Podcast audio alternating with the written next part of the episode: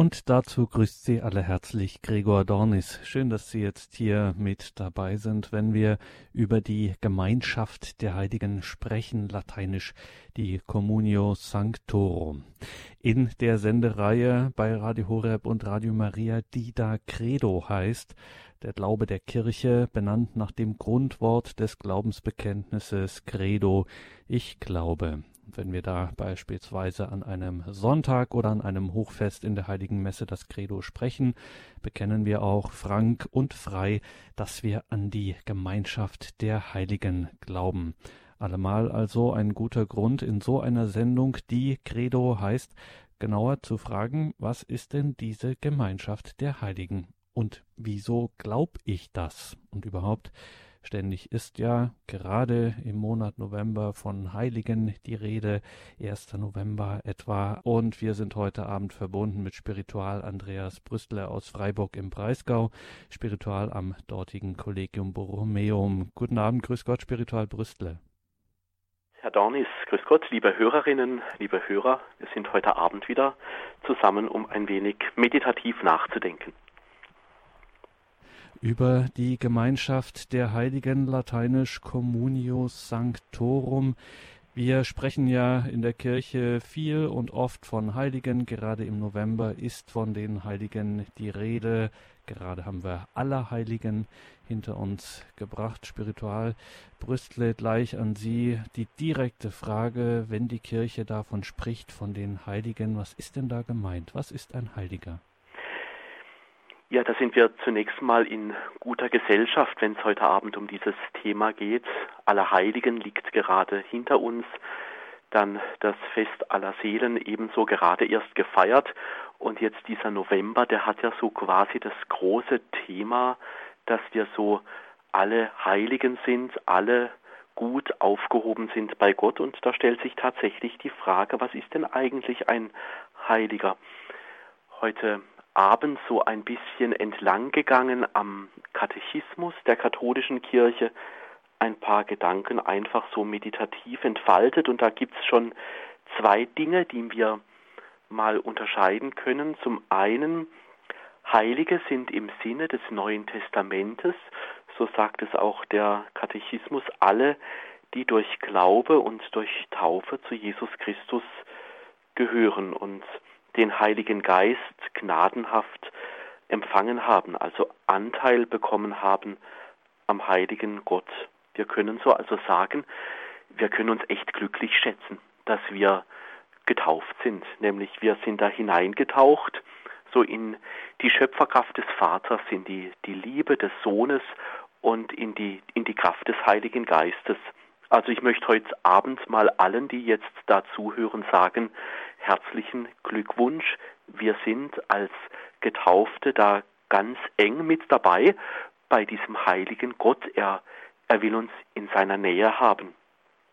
Und dann noch ein zweiter Anlauf, den ich so machen möchte, so im Blick auf die Heiligen, ja so der katholische Sprachgebrauch. Also wenn wenn wir oft so jetzt im Monat November sagen, Heilige, was kann man da noch drunter verstehen? Ich habe es mal versucht so zu sagen, dass es so etwas ist wie ein christliches Leitbild. Heilige sind also so etwas wie eine christliche Leitkultur oder eine Leitkultur des Himmels.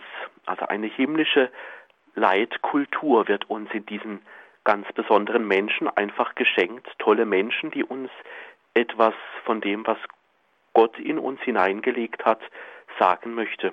Also, was ist das? Da kann man so sagen, was ist diese himmlische Leitkultur bei diesen Heiligen? Das sind Leute, die kann man betrachten und wenn man sie kennenlernt, in dem, was sie getan haben, also in ihren Taten, also so wie sie gelebt haben, in der je ihren Zeit, in ihrer jeweiligen Zeit, da kann man etwas lernen. Heilige sind also Menschen, von denen man ganz viel von der Gottes- und Nächstenliebe lernen kann, so wie sie es sich abgeschaut haben vom Evangelium, so wie sie das von Jesus Christus in ihrem Beten und Betrachten und in ihrer Liebe zum Herrn einfach in ihr Leben umgemünzt haben.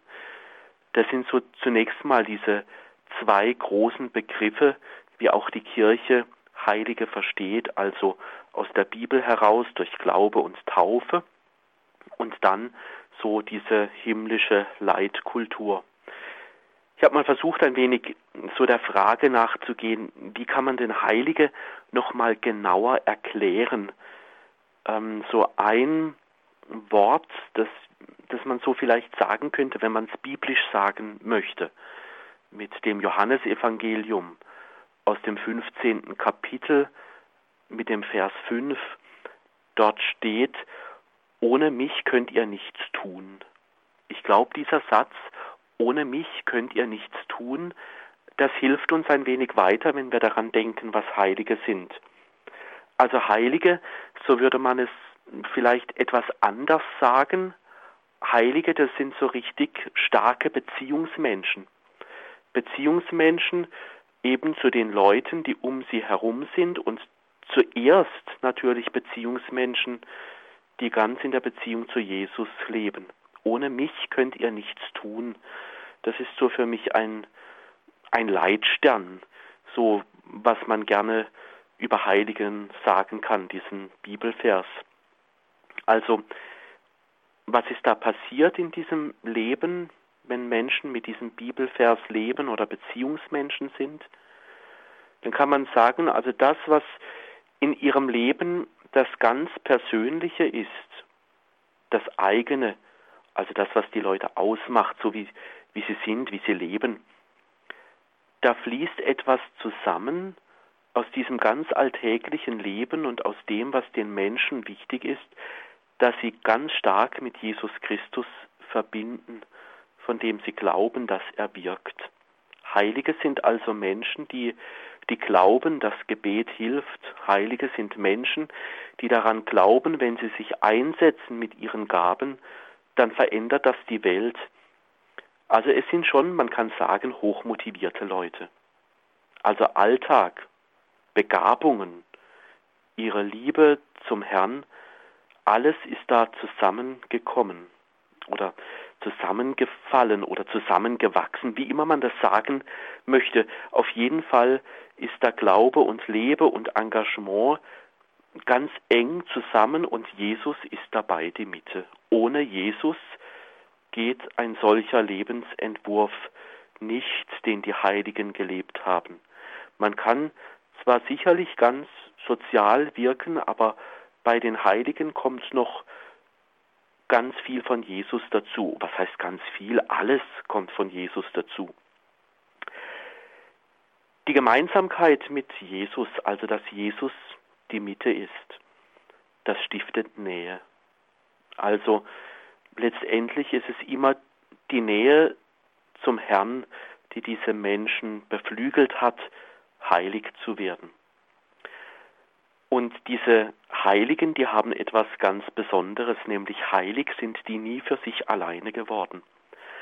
Heilige also zumindest so, wie ich sie kenne oder so, wie ich sie heute Abend vorstellen möchte. Es gibt sicherlich noch andere Weisen, Heilige vorzustellen, aber für mich persönlich sind Heilige immer solche Menschen, die möglichst viele auf ihrem geistlichen Weg mitnehmen wollen.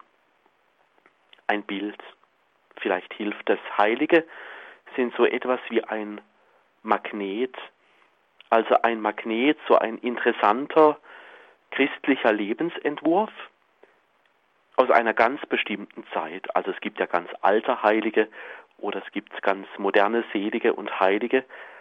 Aber dieser interessante Lebensentwurf ist so interessant, dass sich viele daran festmachen wollen. Dass viele irgendwie in ihrem Leben entdecken, wenn ich auf den oder auf die Heilige schaue, wie da ein Engagement, ein ein Arbeiten für andere, eine Hingabe, wie das konkret geworden ist. So möchte ich auch mir etwas davon abschauen. Also Heilige nehmen möglichst viele mit auf diese Bewegung zum Herrn. Und noch etwas. Was bezeichnet Heilige noch oder was kennzeichnet sie? Auf diesen Gedanken hat mich unser Papst gebracht, also der Papst Franziskus. Heilige sind Menschen, die an die Peripherie gehen. Davon spricht ja der Papst immer wieder gerne, an die Ränder zu gehen, also dorthin zu gehen, wo, wo wenig Hilfe anzutreffen ist, dorthin zu gehen zu den Menschen, die man sonst gerne mal vergisst, dorthin zu gehen, die politisch oder gesellschaftlich keine Lobby haben, also keine Interessensgruppen. Dort sind die Heiligen, zumindest so, wenn ich spontan überlege, dort sind die Heiligen hingegangen, also an diese Peripherie, also an den Rand, ganz weit dorthin, wo, wo, wo es Menschen gibt, die man gerne vergisst. Und darin sind diese Heiligen auch so etwas wie ein exemplarischer Lebensentwurf, dass wir so leben dürfen wie, wie Jesus Christus selber. Jesus Christus, wenn wir so in der Bibel hoch und runter blättern, ist er ja auch einer, der eher zu den Menschen gegangen ist, an die niemand gedacht hat, die abgeschrieben waren. Ein Beispiel, wie sich dieses Leben Jesu also in, in das Leben eines Menschen hineinpflanzt. Der heilige Franziskus. Also er ist ja auch einer, der an die Peripherie gegangen ist, an den Rand, zu den Armen, zu den Entrechteten. Dort hatte er seinen Platz gefunden. Dort wollte er sein, weil er selber gemerkt hat, da geht sowieso niemand hin und hilft diesen Menschen. Und wenn nicht ich gehe, wer dann? Ein anderes Beispiel auch von diesem heiligen Franziskus, wo man auch etwas lernen kann über seine Art zu glauben. Er findet ebenso seinen Platz im Leben im Einklang mit der Schöpfung. Also der sagt, das, was Gott so wunderbar geschaffen hat, ich möchte das immer wieder in Erinnerung rufen wenn wir daran denken, was daraus entstanden ist, der Sonnengesang. Dieser heilige Franziskus, er konnte nicht aufhören, immer wieder diese große Schöpfung Gottes zu meditieren und es dann in ein gesungenes Gebet einfließen zu lassen. Und nicht zuletzt, er hat ja noch einen Orden gegründet. Auch wenn man da in die Ordensgeschichte reinschaut, was waren das für Leute um den heiligen Franziskus? Er hat einen Orden gegründet mit Menschen, die entweder waren sie vom Leben enttäuscht, also wir haben nach dem Sinn ihres Lebens gesucht und ihn lange, lange, lange nicht gefunden, bis sie dann gemerkt haben, dieser heilige Franziskus, der ist ein interessanter Typ, der hat für sich etwas entdeckt, was seinem Leben Sinn gibt, und er ist auch bereit, dafür alles zu geben, sein Leben umzukrempeln. Also einer, der ganz neu beginnt mit solchen Leuten, die vom Leben enttäuscht waren, mit solchen Leuten, die sich gefragt haben, hat mein Leben noch einen Sinn, mit solchen Leuten, auch mit so der ein oder anderen verkrachten Existenz, wenn wir in diese Gründungsgeschichte des Ordens um den heiligen Franziskus reinschauen, mit solchen Leuten hat er begonnen.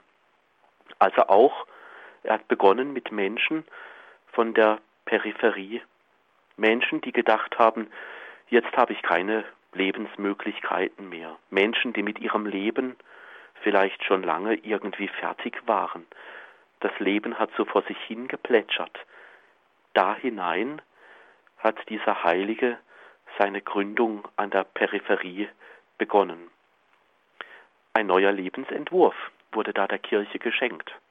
Mit denen, die am Rand stehen, mit denen kann man für die Sache des Evangeliums ganz viel anfangen. Die Kirche hat neue Menschen entdeckt durch den heiligen Franziskus. Und der heilige Franziskus, der hat solche Menschen ein Leben lang einfach nur gesammelt, zusammengeführt, mit denen gebetet, mit denen versucht, Evangelium zu leben. Und noch etwas. Was sind Heilige noch? Heilige, sie stiften Beziehung zur Mitte hin, also zum Herrn, Heilige stiften Beziehung. Jeder Heilige hat in seinem Leben so etwas wie einen bestimmten Kreis von Menschen um sich herum, einen bestimmten Schwerpunkt. Ein paar Beispiele mal. Adolf Kolping. Also dieser Adolf Kolping, sein Schwerpunkt war dort, wo sozial oder politisch etwas im Argen lag. Dort hat er sich engagiert. Oder der selige Karl Leisner. Der war ein ganz anderer Typ. Der selige Karl Leisner war einer, der hat mit jungen Menschen etwas angefangen. Der ist mit jungen Menschen einen Weg gegangen. Sein großes Anliegen war es, die junge Generation zu formen, also starke Persönlichkeiten, starke christliche Persönlichkeiten hervorzubringen. Aber es gibt etwas, was diese Heiligen auch immer wieder zusammenhält. Also jeder Heilige ist anders. Adolf Kolping jetzt zum Beispiel mit seinem politischen, sozialen Engagement, Karl Leisner die Formung von Persönlichkeiten. Aber was eint sie? Ich glaube, das ist diese gemeinsame Mitte, Jesus. Also in ihrem jeweiligen Engagement, egal wie unterschiedlich, sind sie jeweils Menschen, die sich zwar überdurchschnittlich engagieren, Heilige engagieren sich überdurchschnittlich, also langweilige Typen, die nicht auffallen, langweilige Menschen, die nicht irgendwie für eine Sache brennen, für die sie sich engagieren, die sind bald vergessen. Die waren so interessant, dass man sie einfach nicht vergessen konnte. Heilige kennen keine Mittelmäßigkeit. Sicherlich gibt es Höhen und Tiefen, auch im Leben der Heiligen, wo sie manchmal ganz dunkle Nacht erfahren haben, in ihrem Glaubensleben oder in ihrer Arbeit. Denken an Mutter Teresa, was da in letzter Zeit so ans Licht kam. Aber na und, dass jemand eine dunkle Nacht hat, dass es jemandem mal schwerfällt im Glauben, da würde ich jetzt sagen, das ist relativ normal. Hoch und tief gehört zum Leben. Aber sich nicht aus dieser Beziehung, also aus der Mitte von Jesus her zu lösen, das ist, denke ich, das ganz Besondere. Heilige, sie schonen sich also nicht. Sie schonen sich nicht geistlich zu sein. Sie haben eine Option getroffen. Diese Heiligen sagen, ja, ich möchte ein geistliches Leben führen. Und sie stellen sich auch ganz bewusst in ihrer Art des Glaubens in die Konfliktfelder der Gesellschaft hinein. Also sie gehen dorthin, wo es brennt, sage ich etwas salopp. Sie gehen dorthin, wo tatsächlich gesellschaftliche Probleme da sind. Sie gehen dorthin, wo es die unangenehmen Fragen an die Politik und die Gesellschaft gibt. Dort sind sie hingegangen. Aber wie sind sie hingegangen? Der Katechismus gibt uns, wenn, wenn der Katechismus über die Heiligen nachdenkt, ist immer mindestens ein Bibelwort mitgegeben. Heilige sind biblisch, biblisch orientierte Menschen. Immer ganz auf das ausgerichtet, wo sie in der Bibel etwas finden, was mehr zu Jesus führt. Also immer eine Vergleichsstelle in der Bibel zu finden, wo sie spüren, sie gehören ganz zum Herrn. Ich möchte ein wenig von der Edith Stein erzählen. Die heilige Edith Stein sieht in einem solchen Lebensvorgang der Heiligen zwei Bewegungen. Also sie hat sich mal überlegt, was, was passiert denn da mit Heiligen? Und sie hat zwei Dinge entdeckt. Das eine, das ist die Liebe zu den Menschen, und zwar in ihrer jeweiligen Situation. Also da, wo die Menschen leben, dort ist diese Liebe, diese biblische Liebe durch diese Heiligen hingekommen. Also auch in die Not einer Gesellschaft. Und dann das andere, was Edith Stein sagt, es gibt noch etwas anderes, was nicht wegzudenken ist, nämlich die Gottesliebe. Das ist die Motivation des Engagements. So wird man das vielleicht heute etwas modern sagen, aber ich sage es eher geistlich. Statt Motivation des Engagements sage ich immer, das ist ihr Weg der Heiligkeit, der Weg ihrer Alltagsheiligkeit. Also, dass das, wofür sie sich einsetzen, sich engagieren, dass das ganz tief zu tun hat mit einer Erfahrung von Gott her. Also Gott ist in ihrem Leben eine andauernde Motivation, geistlich gesagt, der Weg der Heiligkeit. Und da passiert doch etwas, wenn sich jemand für so ein Leben entscheidet, wenn jemand so leben will, also mit Gottes und Nächstenliebe und an die Peripherie geht und mit dem Bibelwort lebt, ohne mich könnt ihr nichts tun, das macht doch etwas mit einem Menschen. Edith Stein, nach einigem Hin und Her überlegen, sagt sie, das ist ganz klar, was das bedeutet.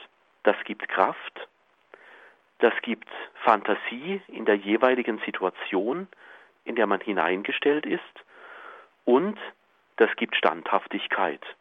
Mit anderen Worten, die Heiligen wussten, wofür sie leben. Ein Zitat von Edith Stein möchte ich da gerade dazulegen. Also sie sagt, Zitat, wenn Gott in uns ist und wenn er die Liebe ist, so kann es nicht sein, als dass wir, die Brüder und man könnte vielleicht dazu sagen, auch die Schwestern, lieben. Darum ist unsere Menschenliebe das Maß der Gottesliebe. Soweit ihr Zitat. Sie sagt ebenso im Blick auf ein Leben in die innere Nähe zu Jesus und in der inneren Nähe zur biblischen Botschaft, sagt sie, die Liebe Christi kennt keine Grenzen. Sie hört nimmer auf. Sie schaudert nicht zurück vor Hässlichkeit und Schmutz. Und wenn die Liebe Christi in uns lebt, dann machen wir es wie er, also wie Jesus. Soweit ihr Wort. Heilige Menschen, die an die Peripherie gehen, Menschen, die ganz von Gott her gerufen sind, Menschen, die überdurchschnittlich stark sich engagieren, die schrecken vor keiner Hässlichkeit zurück, vor keiner Hässlichkeit der Welt, sondern sie gehen da mitten hinein, weil sie ja die Liebe Gottes bringen wollen. Und wenn nicht sie gehen, wer dann? Ich glaube, das ist schon auch ein schwieriger Punkt. So manchen Heiligen wird es innerlich sicherlich fast zerrissen haben. Also so ganz geistlich leben zu wollen und dann aber zugleich in ein Umfeld hineinzugehen, wo niemand Gott kennt oder wenig kennt oder nicht kennenlernen möchte oder wo so gelebt wird, als gäbe es Gott nicht. Ich glaube, das bringt nicht nur die Heiligen, sondern auch uns, die wir ja uns um ein Leben mit Gott bemühen jeden Tag, oftmals in eine Zerreißprobe. Aber da hinein sind sie jetzt halt mal gegangen. Noch ein Gedanke. Heilige sind Menschen, die im Blick auf die Brüchigkeit des Lebens übliche Handlungsmuster überschreiten und heilsam sind.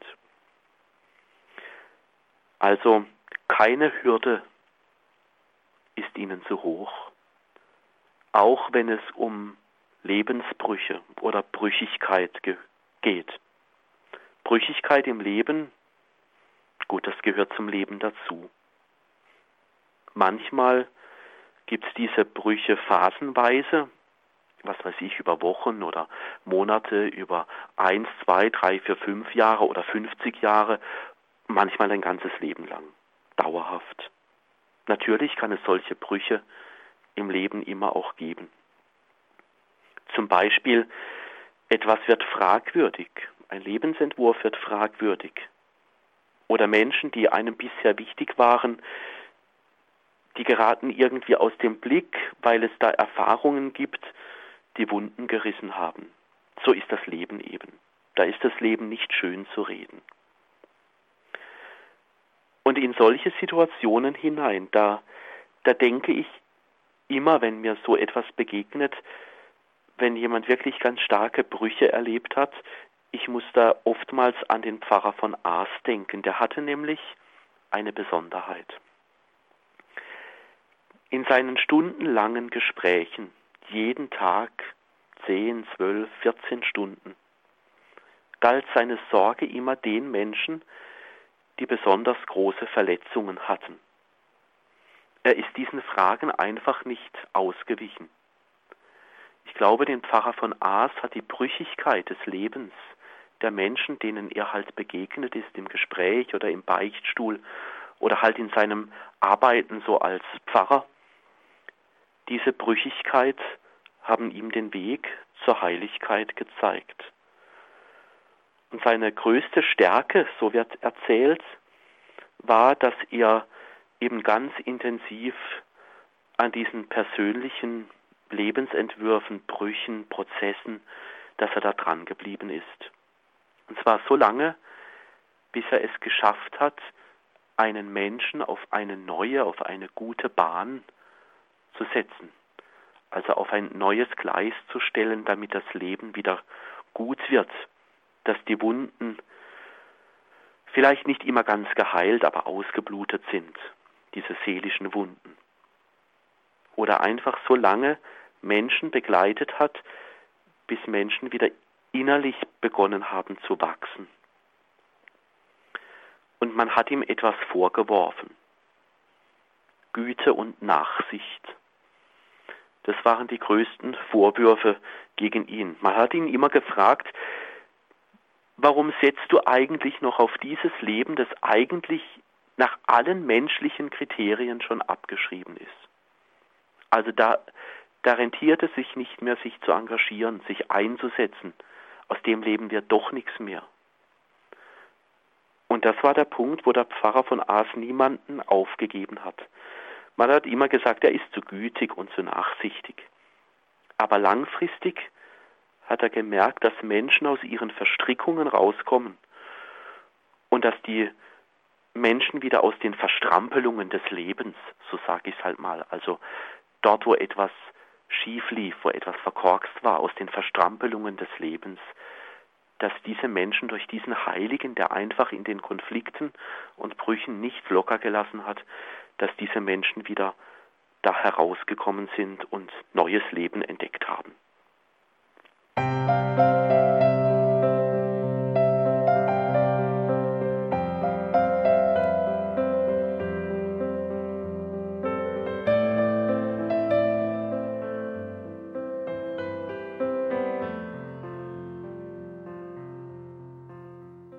Das ist die Credo-Sendung bei Radio Horeb und Radio Maria, heute mit Spiritual Andreas Brüssler aus Freiburg. Wir sprechen über die Heiligen und insbesondere und ganz speziell auch über die Gemeinschaft der Heiligen, die wir ja im Glaubensbekenntnis so auch bekennen. Das ist ein Glaubensinhalt. Ich glaube an die Gemeinschaft der Heiligen Spiritual Brüssel. Wie müssen wir das verstehen? Ich möchte vielleicht mal so ganz nüchtern sagen. Also ganz nüchtern im Katechismus steht ganz einfach, das bedeutet zunächst einmal, dass alle Glieder der Kirche an den heiligen Dingen teilhaben. Punkt.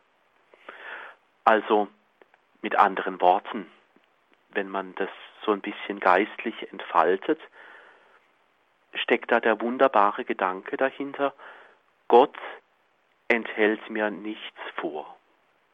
Also Gott hält nichts zurück. Gott hat nur im Sinn, dass ich all das bekomme, was mir hilft, damit mein Leben gelingt, also die Teilhabe an all den heiligen Dingen. Was sind die heiligen Dinge? Wenn wir mal so überlegen, die heiligen Dinge sind die Sakramente. Also wir dürfen diese Sakramente im Laufe unseres Lebens feiern. Die heiligen Dinge, das Gebet, die heiligen Dinge, das, was wir in der Gemeinschaft der Kirche erfahren. Also nichts, was mich in Verbindung mit Gott bringt, nichts enthält mir Gott vor. Man kann also etwas so sagen, wir sind bei Gott in guter Gesellschaft. Dort haben wir die guten Umgangsformen mit den heiligen Dingen. Also der Glaube, das soll so die gute Umgangsform sein mit den heiligen Dingen, mit unserem Leben. Und dabei sind wir nicht alleine. Also manchmal stelle ich mir ja gerne vor, es gibt solche Momente, wo ich denke, jetzt ist es gut, dass, dass der Herrgott und ich, dass wir in Zweisamkeit zusammen sind. Das sind die geglückten Stunden des Betens. Das sind die schönen Momente des Feierns von Liturgie. Das sind die schönen Momente, wo, wo ich vielleicht spüre, dass ein Wort des Glaubens in ein Herz eines Menschen hineingefallen ist und dort so richtig wirkt. Aber der Herrgott und ich, wir sind eben nicht alleine. Da gibt es noch ganz viele andere Menschen. Und da kennen wir so in, in unserer Glaubensgemeinschaft, kennen wir auch viele andere gute Menschen, die Heiligen. Und diese Heiligen, diese Gemeinschaft der Heiligen über all die Jahrhunderte hinweg, da kann man sagen, das ist so etwas wie in ein Bibelwort gepackt aus dem ersten Korintherbrief, 13. Kapitel, Vers 5. Dort heißt es ja, die Liebe sucht nicht ihren Vorteil. Also diese Gemeinschaft der Heiligen, das ist die ewige Freude aneinander, dass Gott zu jedem eine ganz besondere Nähe hat. Das ist die Freude aneinander, dass niemand dem anderen gleicht, also dass wir keine billigen Kopien sind voneinander, sondern wir sind Originale. Manchmal sage ich, wenn ich so an ganz unterschiedliche Menschen denke, so ganz vielfältige, mit ganz eigenen Charakterzügen sage ich immer, es mangelt dem Herrgott nicht an Originalen. In dieser Gemeinschaft, diese drängt danach, dass wir nach dem suchen, was allen gemeinsam ist. So erzählt es die Apostelgeschichte im vierten Kapitel, Vers 32. Dort, wo Menschen sich freuen aneinander, wo Menschen spüren, sie gehören nicht nur für jetzt, sondern für immer, auch über den Tod hinaus, da sagt die Apostelgeschichte, das ist die Freude, dass sie alles gemeinsam hatten. Wir sind also in Christus zusammengehörig. Obwohl wir uns vielleicht so nicht kennen. Wer weiß schon, wie viele Leute jetzt heute Abend zuhören. Sie kennen mich wahrscheinlich nicht und ich kenne Sie nicht, jetzt vielleicht von der Stimme. Sie wissen, wo ich arbeite, aber ich weiß nicht, wo Sie sind und doch gehören wir zusammen. Und so gehören wir auch mit denen zusammen, die vor uns schon ganz besonders den Glauben gelebt haben. In Christus sind wir zusammengehörig. Also wir sind aus einem Guss, kann man sagen. Man könnte sagen, wir sind alle in der großen Nähe zum Herrn. Das ist das, was uns eint, die Gemeinschaft der Heiligen. Also alle, die leben, die gestorben sind, alle, die zu den Ehren der Altäre erhoben wurden und die nicht zu Ehren der Altäre gehoben wurden. Wir, wir sind in der Nähe zum Herrn. Wir sind also ähnlich in der Nähe von Jesus. Der Apfel fällt nicht weit vom Stamm, so sagt der Volksmund. Wir sind also in Christus zusammengehörig, ähnlich. Man kann sich aber schon fragen, was heißt denn eigentlich diese Gemeinschaft der Heiligen, wenn wir das im Credo beten? Also was habe ich davon, wenn ich das bete? Was bringt's mir? Diese Frage, die kann man ja mal ein bisschen keck stellen. Also was habe ich davon? Jeder ist in seinem Leben im Glauben ja anders unterwegs. Was habe ich von dieser Gemeinschaft der Heiligen? Ein paar Beispiele, wie Menschen unterwegs sind. Die einen, die pilgern durch ihr Leben, die sagen, ich gehe jetzt mit Christus im Herzen mal los und suche meinen Weg. Andere sind eher Suchende. Ich sage immer, es gibt auch so einige Gottsucher, die suchen und fragen ein ganzes Leben lang nach Gott. Und dann gibt es wieder andere, die beten gerne. Also die beten sich oftmals ein ganzes Leben lang in das tiefe Geheimnis Gottes hinein.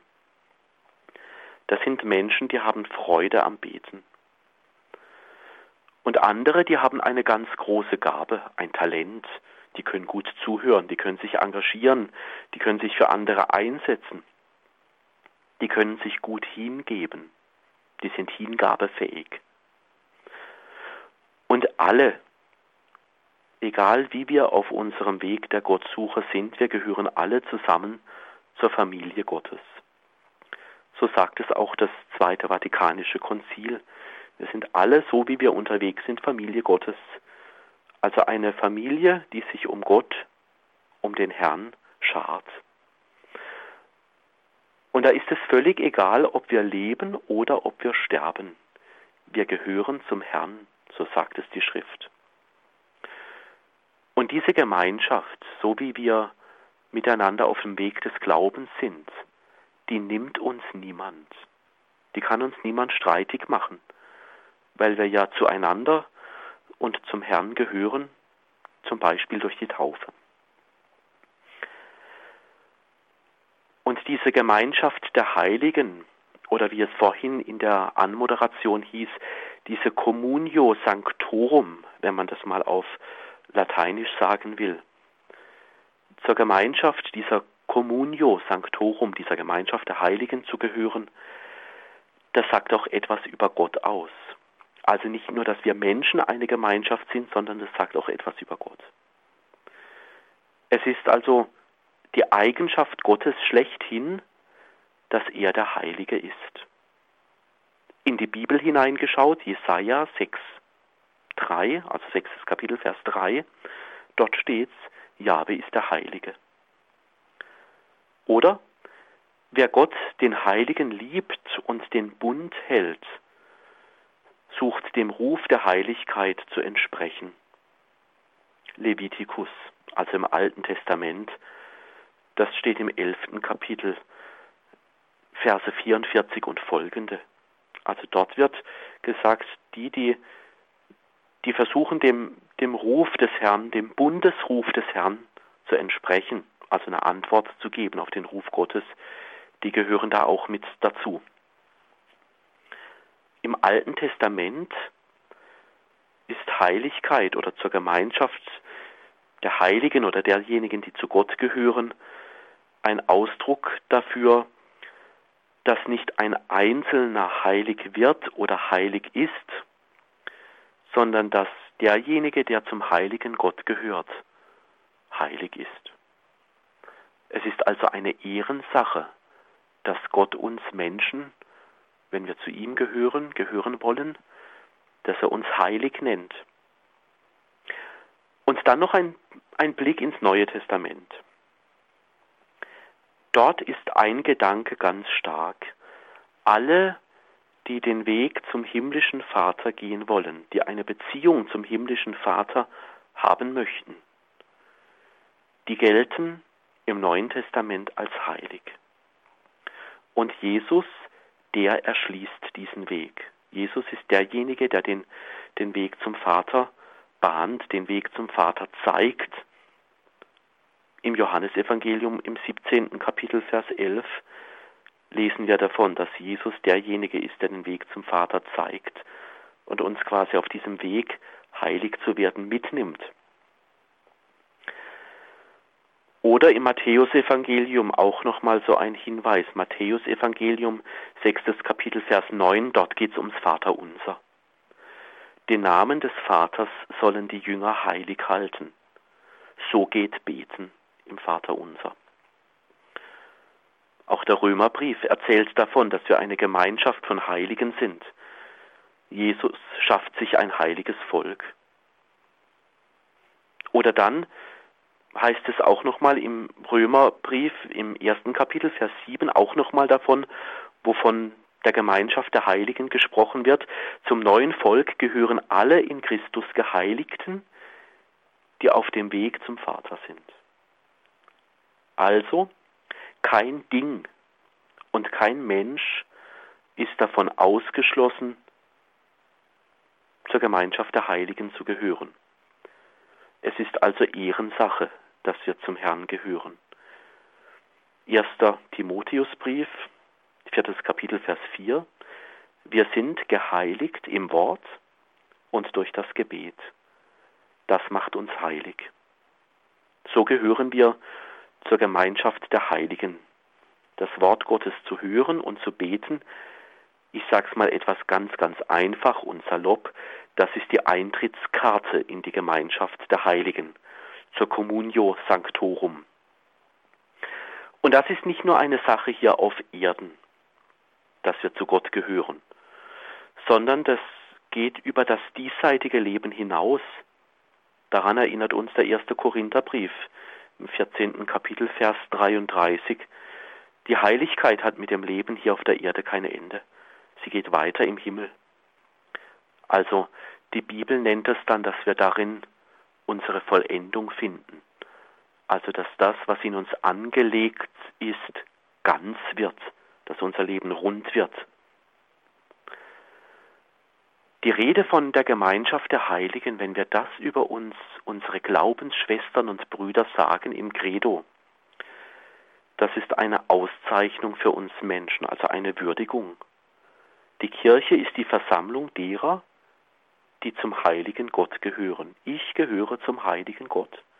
Das muss man sich mal auf der Zunge vergehen lassen. Ich gehöre zum heiligen Gott. Und über all die Jahrhunderte hat sich diese Glaubensüberzeugung, dieser Glaubensschatz im Leben ganz vieler Menschen angesammelt.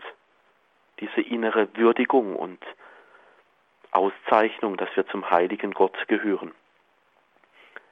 Und wenn wir in die Geschichte hineinschauen, wie viele gelungene Lebensgeschichten gibt es denn da?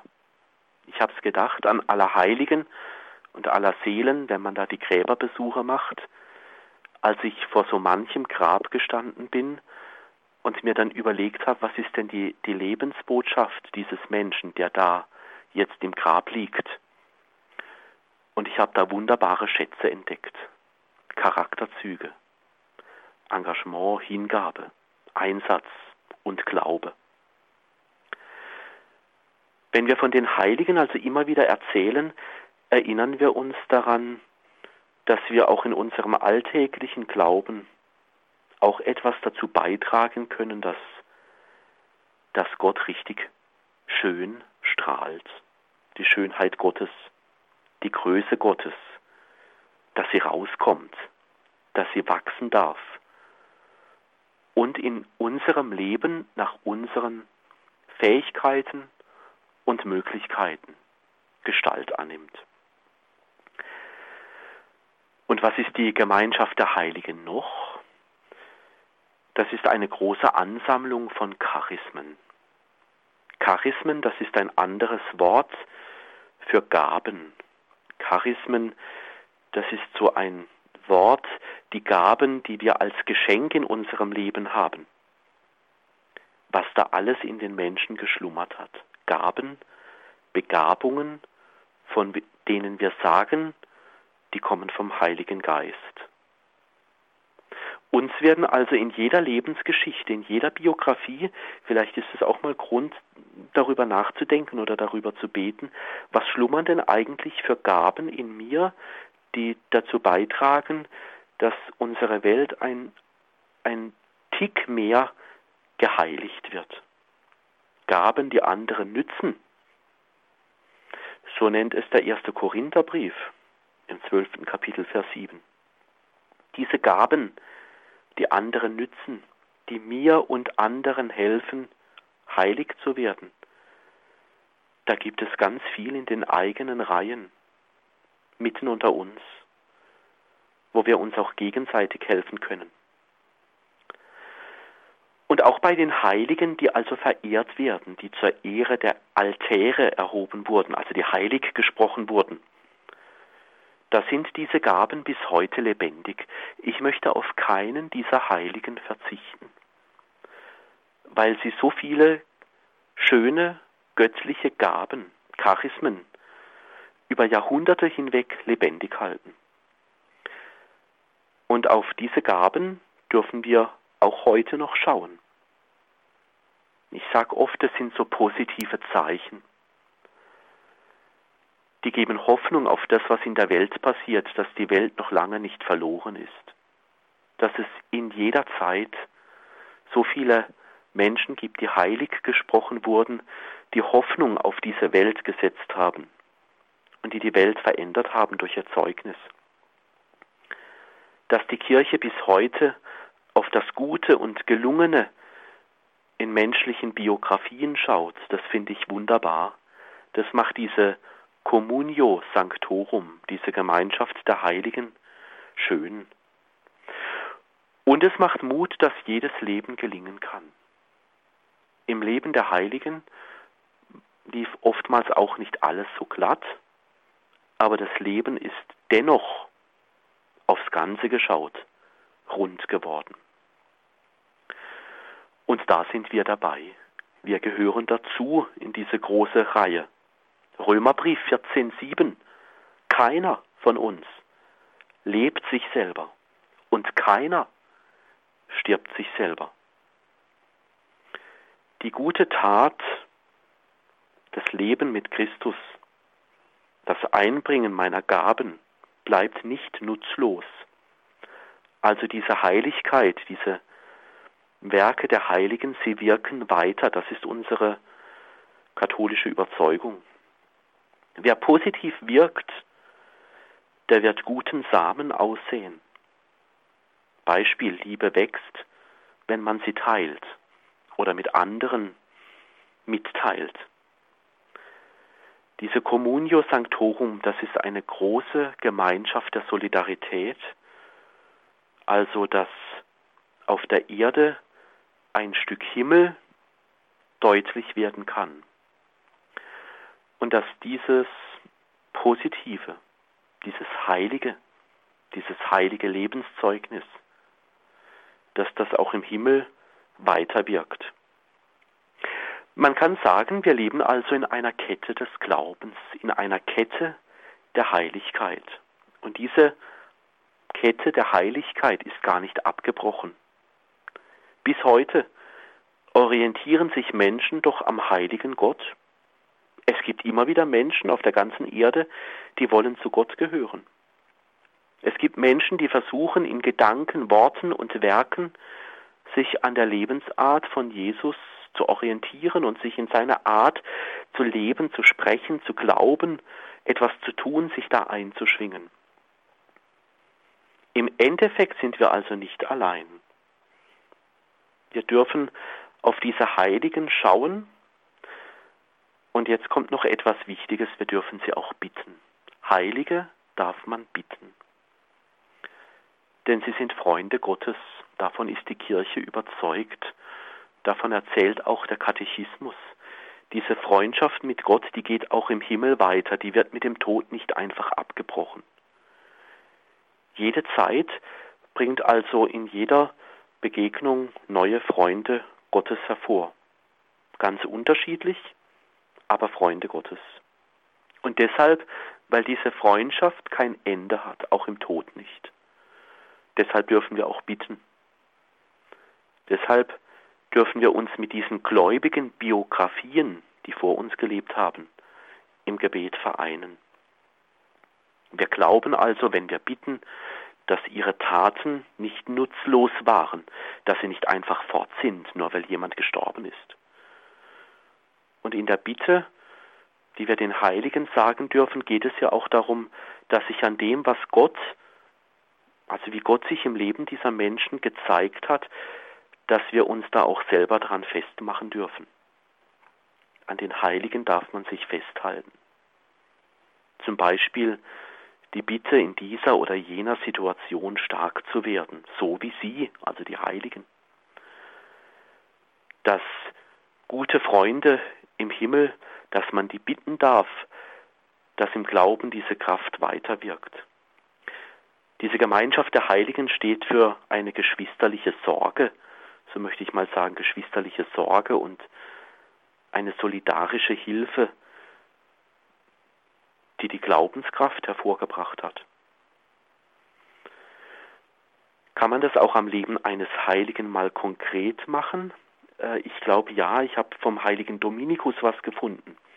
Also dass, dass er nach dem Tod auch gerne noch vom Himmel her weiterhilft.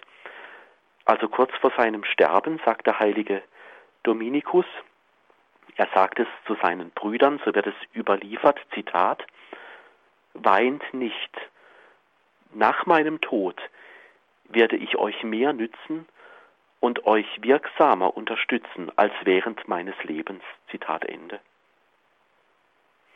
Oder die heilige Theresia vom Kinde Jesu, die sagt, Zitat, ich werde meinen Himmel damit verbringen, auf Erden Gutes zu tun. Zitat Ende. Also wenn diese Solidarität vom Himmel her wirkt, dann sind diese Lebensentwürfe dieser großen Heiligen von großer Bedeutung. Oder etwas salopper gesagt, dann sind diese großen Lebensentwürfe über den Tod hinaus nicht für die Katz, sondern sie wirken auch heute noch kraftvoll in unserem Leben. Und das, Spiritual Brüstle, wenn wir hier über die Gemeinschaft der Heiligen sprechen, das muss dann ja auch und gerade für die Kirche gelten. Das heißt, Sie sagen, auch für die Kirche, gerade auch heute, haben diese Heiligen eine Bedeutung. Die Kirche, auch mal salopp gesagt, hat etwas davon, von den Heiligen. Ja, genau, das stimmt. Ja. Also die Kirche hat tatsächlich was von diesen Heiligen.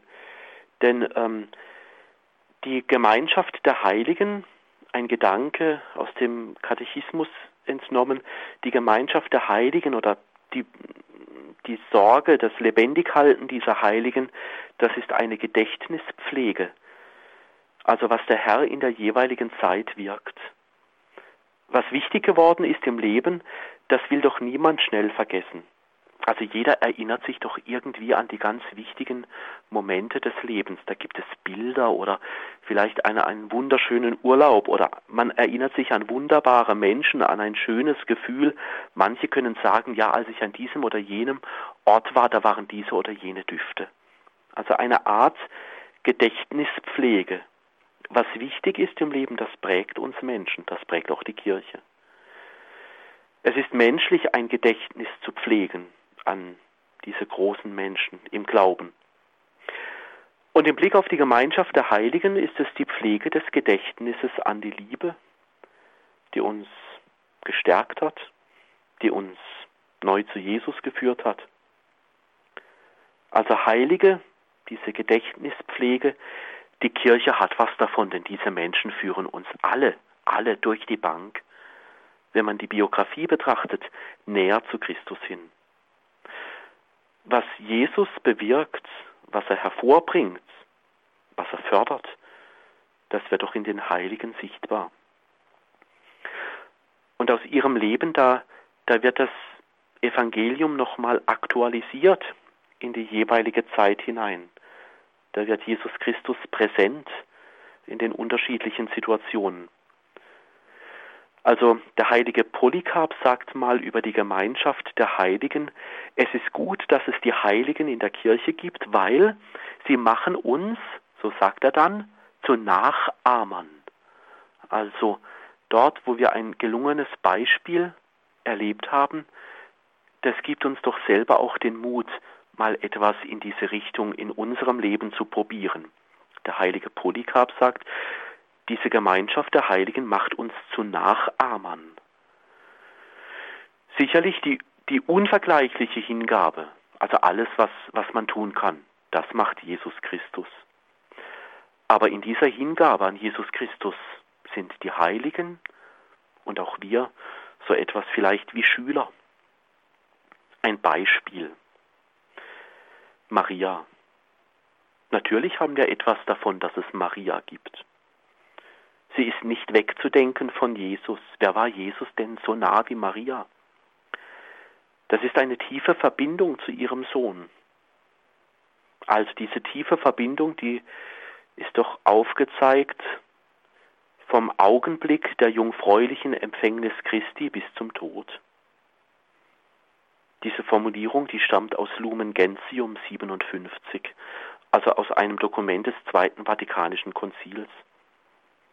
Näher als Maria war menschlich Jesus wohl niemand. Und diese, diese Vereinigung, die hat nie aufgehört, die hat sich nie aufgelöst. Sie ist treu geblieben. Und auch unterm Kreuz, Johannes 19, 26, 27, diese Bibelstelle, da wurde sie dem Jünger anvertraut. Also sie gehört zu denjenigen, die sich mit dem Herrn ganz eng verbündet haben. Sie war bei den Anfängen der Kirche dabei, sie erfleht die Gaben des Geistes. Tatsächlich, wir haben etwas, die Kirche hat etwas von diesen Heiligen. Die Kirche hat etwas, wenn wir das an dieser Frau festmachen, die Kirche hat etwas von Maria, gelebte Treue, verbündet sein bis zum Tod und darüber hinaus mit Jesus. Und da nimmt sie uns quasi mit in einen Vertrauenssprung. Das haben wir auch an Maria, das hat die Kirche an Maria. An ihr kann man einen Vertrauenssprung lernen, dass der Herr uns anschaut und dass Gott treu ist. Also gut, dass wir diese Gemeinschaft der Heiligen haben. Es würde etwas fehlen, Lebenszeugnisse, interessante Lebensentwürfe aus dem Glauben, sie würden uns fehlen. Und damit macht sie das Wirken, also damit, dass, dass Maria so eng mit Jesus verbunden war, damit macht sie das Wirken des Sohnes nicht schmäler und mindert es schon gar nicht. Ganz im Gegenteil. Also vielmehr wird doch deutlich, wie sehr die Kraft Gottes wirken kann. Wiederum ein Dokument aus dem Zweiten Vatikanum Lumen Gentium, so heißt dieses Dokument, bei der Nummer 62, sagt dazu, dass wir an Maria und an den Heiligen und was die Kirche davon hat, dass wir daran sehen dürfen, wie die Gutheit Gottes in den Geschöpfen auf ganz verschiedene Weise ausgegossen wird. Und an dieser Stelle, Spiritual Brüstel, müssen wir gleichzeitig mit einem sorgenvollen Blick auf das Ticken der Uhr, aber doch noch eine Novemberfrage stellen, wenn wir an so einem Abend gemeinsam unterwegs sind und Ihnen zuhören dürfen, mit Ihnen nachdenken dürfen. Inwiefern kommen jetzt da die Verstorbenen dazu, gehören die Verstorbenen auch dazu? Ja, genau, die gehören dazu. Also ähm, im November denkt die Kirche ja ganz besonders an die Verstorbenen. Gräber werden geschmückt, kleine Kerzen werden aufgestellt als ein Symbol, dass Christus das Licht ist. Niemand wird vergessen. Christen vergessen niemanden. Und von Anfang an haben die, die Verstorbenen immer einen besonderen Platz im Gebet der Kirche auch gehabt. Man hat den Verstorbenen immer, seit es Christen gibt, immer die Ehre erwiesen. Das Gedächtnis an diese Menschen, die vor uns geglaubt haben, hat man immer gehütet. Und man ist diesem Lebenszeugnis der Vorfahren in Ehrfurcht begegnet. Und das Gebet für die Verstorbenen, das hat auch nie aufgehört, es ist nie verstummt. Weil Christen glauben, dass das Gebet für sie, also das Gebet für die Verstorbenen, trägt Nutzen. Gott zeigt sich immer als einer, der das Leben bewirkt. Jedes suchende und fragende Gebetswort, also jedes Gebet, bewegt etwas. Es verändert uns, es bringt neue Themen mit hinein und es weckt die Sehnsucht in uns und es wird Gott zugesprochen, dass wir vertrauen, dass er zu den Toten gut ist, dass er für sie sorgt, dass sie Heimat finden. Ganz klar, der Tod ist nichts Schönes. Der, der Tod wird uns immer Rätsel aufgeben. Es wird immer schwierig sein, über einen Verlust hinwegzukommen. Der Tod hat auch etwas Dringliches, weil der Tod ist ernst. Bis, bis dahin, dass ich meinen letzten Atemzug mache, muss ich versuchen, mein Leben irgendwie zu verwirklichen. Die Lebenszeit ist halt be begrenzt. Und deshalb kostbar und wichtig. Und wenn der Tod kommt, so unser Glaube, dann wird er in Christus gewandelt. Im Tod sind wir dem Herrn sehr nahe. Also wir erfahren uns nicht als getrennt von Gott, sondern angenommen im Tod. Leben wird für uns Christen dort möglich, wo wir uns an Christus binden. Christus ist mein Leben, Sterben mein Gewinn. Dieses Lied im Gotteslob oder auch diese Anklänge, Christus mein Leben, Sterben mein Gewinn, Philipperbrief 1,21. Und das beginnt schon in der Taufe. Schon in der Taufe haben wir den Tod sakramental bezwungen. Der ewige Tod, wir werden ihn nicht mehr sterben, sondern die Taufe taucht uns ins Leben hinein. Wir gehören also schon zur Gemeinschaft mit Gott, zur Communio Sanctorum, zur Gemeinschaft der Heiligen. Wir sind da eingegliedert. Und der Ignatius von Antiochien sagt über den Tod, wenn er an den Tod denkt, wir werden das Licht empfangen. Jesus ist für ihn der Lichtbringer im Tod, so Ignatius von Antiochien. Und er sagt, dieser Ignatius von Antiochien, wenn er an seinen Tod denkt, sagt er nur drei Worte. Auf zum Vater. Tod ist nicht der letzte Atemzug, sondern Tod ist das Auf zum Vater. Sterben ist Heimwärtsgehen zum himmlischen Vater. Heimat finden in der Gemeinschaft der Heiligen. Und auf diese Gemeinschaft dürfen wir freuen. Nochmal gesagt, wie vor einigen Minuten schon, leben wir, so leben wir dem Herrn, sterben wir, so sterben wir dem Herrn. So viel vielleicht für, für heute Abend. Die Gemeinschaft der Heiligen, wir waren verbunden mit Spiritual Andreas Brüstle aus Freiburg. Diese Gedanken von Spiritual Brüstle können Sie nachhören auf einer CD bestellbar beim Radio Horeb CD-Dienst und natürlich haben wir das auch morgen im Laufe des Tages dann in unserem Podcast und Download-Bereich horeb.org. 21 Uhr und 36 Minuten. Es gäbe noch viel zu besprechen und wir könnten Ihnen Spiritual Brüstle auch noch länger zuhören. Die Zeit erlaubt uns das nicht. Deswegen bitten wir Sie jetzt umso intensiver und auch dankbarer um Ihre Unterstützung im Gebet, um Ihren Segen. Lasst uns beten. Guter Gott, hab Dank für die vielen gelungenen Lebensbiografien, für die Heiligen, die uns ganz in deine Nähe ziehen, die uns motivieren und uns selber begleiten auf unserem Weg der Heiligkeit. Segne alle, die dieses Gebet brauchen, die die Fürsprache der Heiligen brauchen, weil sie krank sind oder in Not sind. Und lass uns selbst, so wie die Heiligen, immer wieder zu Menschen werden, die an die Peripherie gehen. So segne uns Gott, der Vater und der Sohn und der Heilige Geist. Amen. Amen. Danke, Spiritual Brüstle. Danke Ihnen, liebe Hörerinnen und Hörer. Einen gesegneten Abend und eine behütete Nacht wünscht Ihr Gregor Dornis.